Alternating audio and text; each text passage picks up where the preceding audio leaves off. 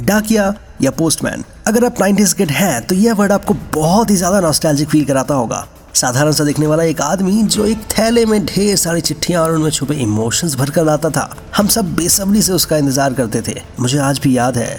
किसी त्योहार के पहले आने वाली चिट्ठी पर उसकी कमीशन या बख्शीश फिक्स्ड होती थी। टेक्नोलॉजी की इस दुनिया में जहाँ एसएमएस, ईमेल और व्हाट्सएप से बातें हो जाती हैं मैसेज जो कि मिनटों नहीं बल्कि सेकंड्स में पहुँच जाते हैं लेकिन आज भी अगर कोई ऑफिशियल काम करना हो या सरकारी दस्तावेज़ का आवागमन करना हो या स्पीड पोस्ट करना हो तो हम आज भी इंडिया पोस्ट यानी कि पोस्ट ऑफ़िस की हेल्प लेते हैं। आज हम बात करेंगे भारतीय डाक सेवा यानी कि पोस्ट ऑफ़िस और उनसे जुड़े कुछ जानकारियों के बारे में। आज जहाँ सारा भारत डिजिटाइज हो रहा है टेक्नोलॉजी में आगे बढ़ रहा है, वहीं भारत की कई ऐसे पोस्ट ऑफ़िस हैं जो अभी तक डिजिटाइज नहीं है, सिर्फ़ हाथों से ही काम होता है। अभी रिसेंटली भारत सरकार ने डेढ़ लाख पोस्ट ऑफ़िस को डिजिटाइज करने का फैसला किया है, जिसमें से एक दशमलव तीस लाख, यानी कि एक लाख तीस हज़ार गाँवों में है। पहले, जब चिट्ठियाँ भेजने के लिए पोस्टेज स्टैंप का इस्तेमाल किया जाता था, तब हम लोग अलग अलग तरह के स्टैंप्स अपनी चिट्ठियों पर लगाकर भेजते थे। लेकिन अगर आप अब भी उन स्टैंप्स को जमा करना चाहते हैं तो इंडियन पोस्ट की ऑफिशियल वेबसाइट या किसी भी ई कॉमर्स वेबसाइट से ऑर्डर करके मंगवा सकते हैं। इंडिया पोस्ट 19,101 पिन कोड्स के साथ दुनिया की सबसे बड़ी पोस्टल नेटवर्क है जिसमें डेढ़ लाख से भी ज़्यादा पोस्ट ऑफ़िस हैं। शहरों गाँवों पहाड़ों रेगिस्तान इवन इंडियन टेरिटरी के बाहर भी दुनिया का सबसे ऊँचा पोस्ट ऑफ़िस भी भारत में ही है। समुद्र तल से 15,500 फीट की ऊंचाई पर हिक्किम पोस्ट ऑफ़िस जो हिक्किम एरिया के डेढ़ सौ गाँवों को अपनी सर्विसेज़ देता है। ये पोस्ट ऑफ़िस पूरे छह महीने बंद रहता है क्योंकि बर्फ़ की चादर तब ठंड के कारण इस पूरे एरिया को ढक लेती है। शास्त्री भवन पोस्ट ऑफ़िस भारत का इकलौता ऐसा पोस्ट ऑफ़िस है जहाँ सिर्फ़ औरतें एज एम्प्लॉयज़ काम करती हैं।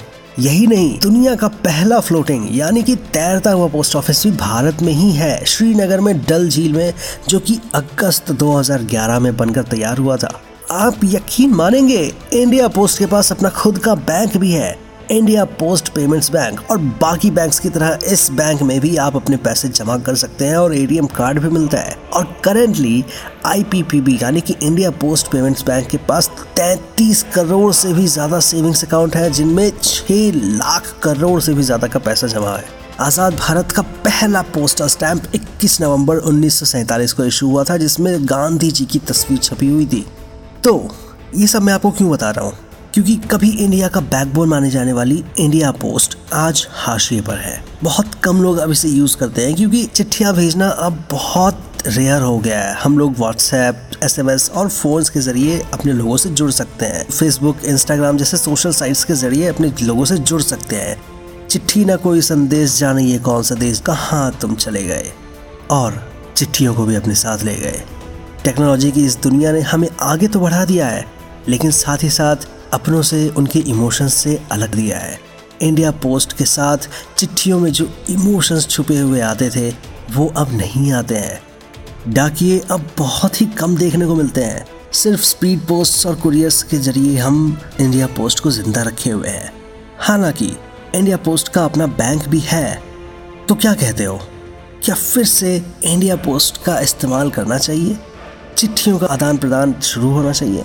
मुझे इंस्टाग्राम पे कमेंट करके ज़रूर बताओ इंस्टाग्राम और फेसबुक पे फॉलो करो। तो अतुल्य भारत में आज के लिए इतना ही। अगर आपको लगता है कि कुछ ऐसी चीज़ें थी जो मैं बताना भूल गया तो मुझे इंस्टाग्राम पर डीएम करो और फॉलो करो। मुझे इंस्टाग्राम और फेसबुक पे लिंक्स डिस्क्रिप्शन में है। मैं फिर मिलूँगा आपसे। तब तक के लिए खुश रहिए, अपना ख्याल रखिए। जय Hind. Powered by Caroler in association with Aditya Kashyap podcast